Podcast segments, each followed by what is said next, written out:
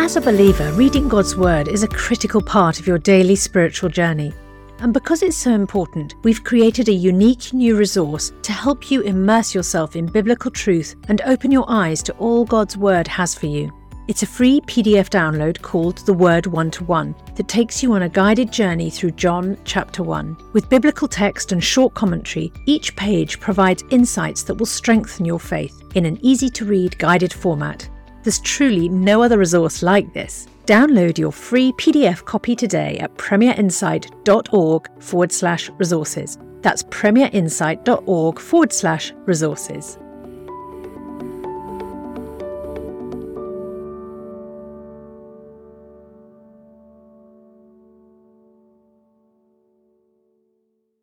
Bringing the Word to life. The Bible in a year. Father God, as the deer pants for streams of water, so my soul longs for you. Open my eyes today to see the wonderful truths contained in your word. Amen. Romans chapter 14. Accept the one whose faith is weak, without quarrelling over disputable matters. One person's faith allows them to eat anything, but another, whose faith is weak, eats only vegetables. The one who eats everything must not treat with contempt the one who does not. And the one who does not eat everything must not judge the one who does, for God has accepted them. Who are you to judge someone else's servant? To their own master, servants stand or fall, and they will stand, for the Lord is able to make them stand. One person considers one day more sacred than another. Another considers every day alike. Each of them should be fully convinced in their own mind. Whoever regards one day as special does so to the Lord. Whoever eats meat does so to the Lord, for they give thanks to God. And whoever abstains does so to the Lord, and gives thanks to God. For none of us lives for ourselves alone, and none of us dies for ourselves alone. If we live, we live for the Lord. And if we die, we die for the Lord. So, whether we live or die, we belong to the Lord. For this very reason, Christ died and returned to life, so that he might be the Lord of both the dead and the living. You, then, why do you judge your brother or sister? Or why do you treat them with contempt? For we will all stand before God's judgment seat. It is written, As surely as I live, says the Lord, Every knee will bow before me, every tongue will acknowledge God. So then, each of us will give an account of ourselves to God. Therefore, let us stop passing judgment on one another. Instead, make up your mind not to put any stumbling block or obstacle in the way of a brother or sister.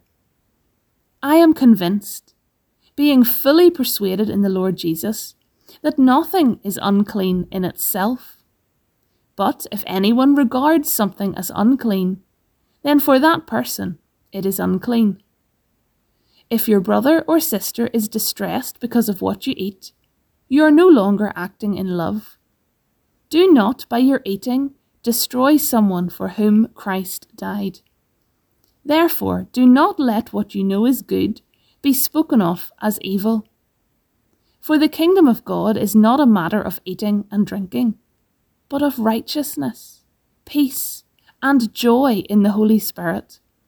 Because anyone who serves Christ in this way is pleasing to God and receives human approval. Let us therefore make every effort to do what leads to peace and to mutual edification. Do not destroy the work of God for the sake of food. All food is clean, but it is wrong for a person to eat anything that causes someone else to stumble.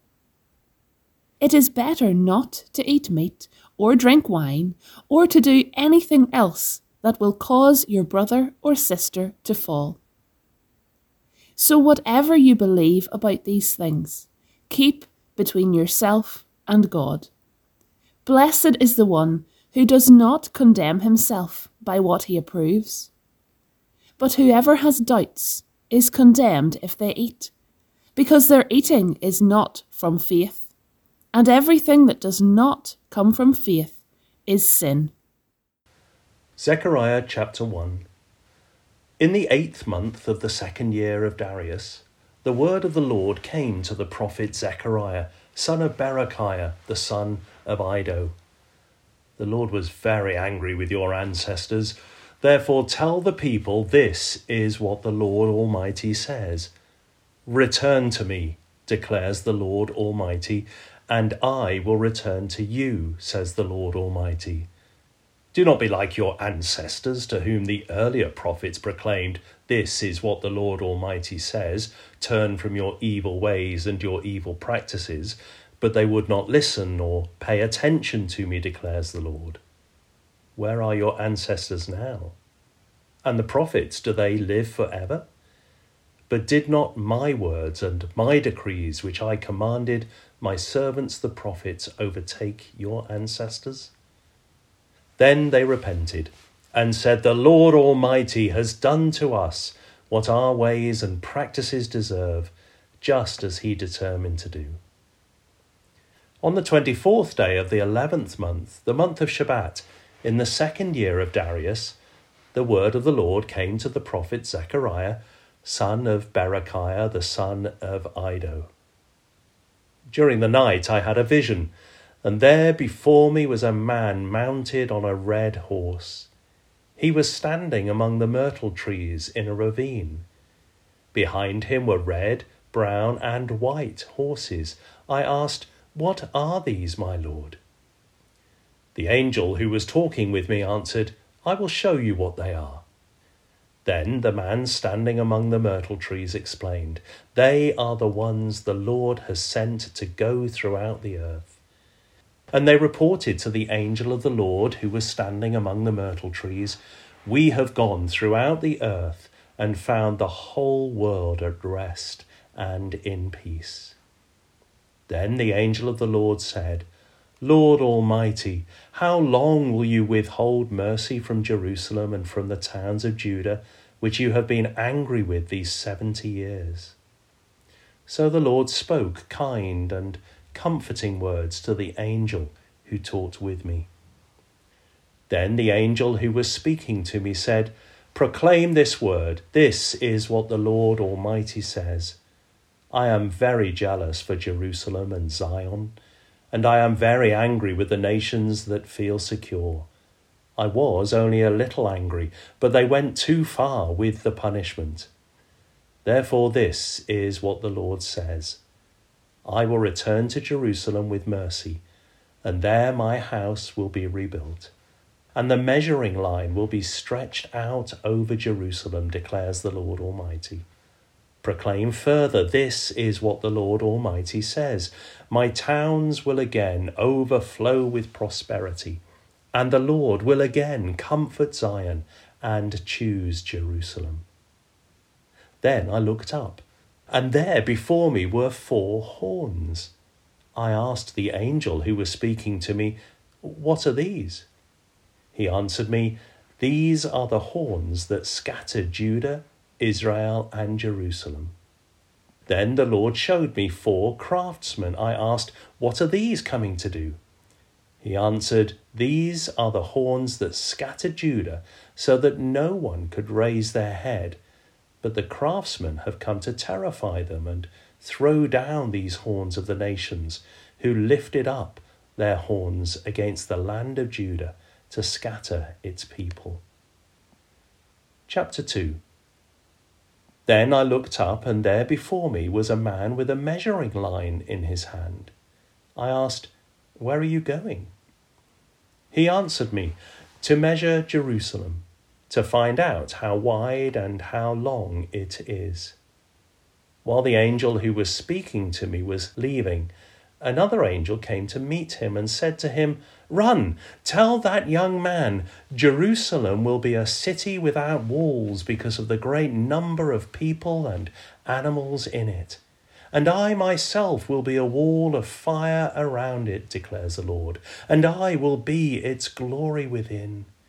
Come, come, flee from the land of the north, declares the Lord, for I have scattered you to the four winds of heaven, declares the Lord. Come, Zion, escape, you who live in daughter Babylon, for this is what the Lord Almighty says.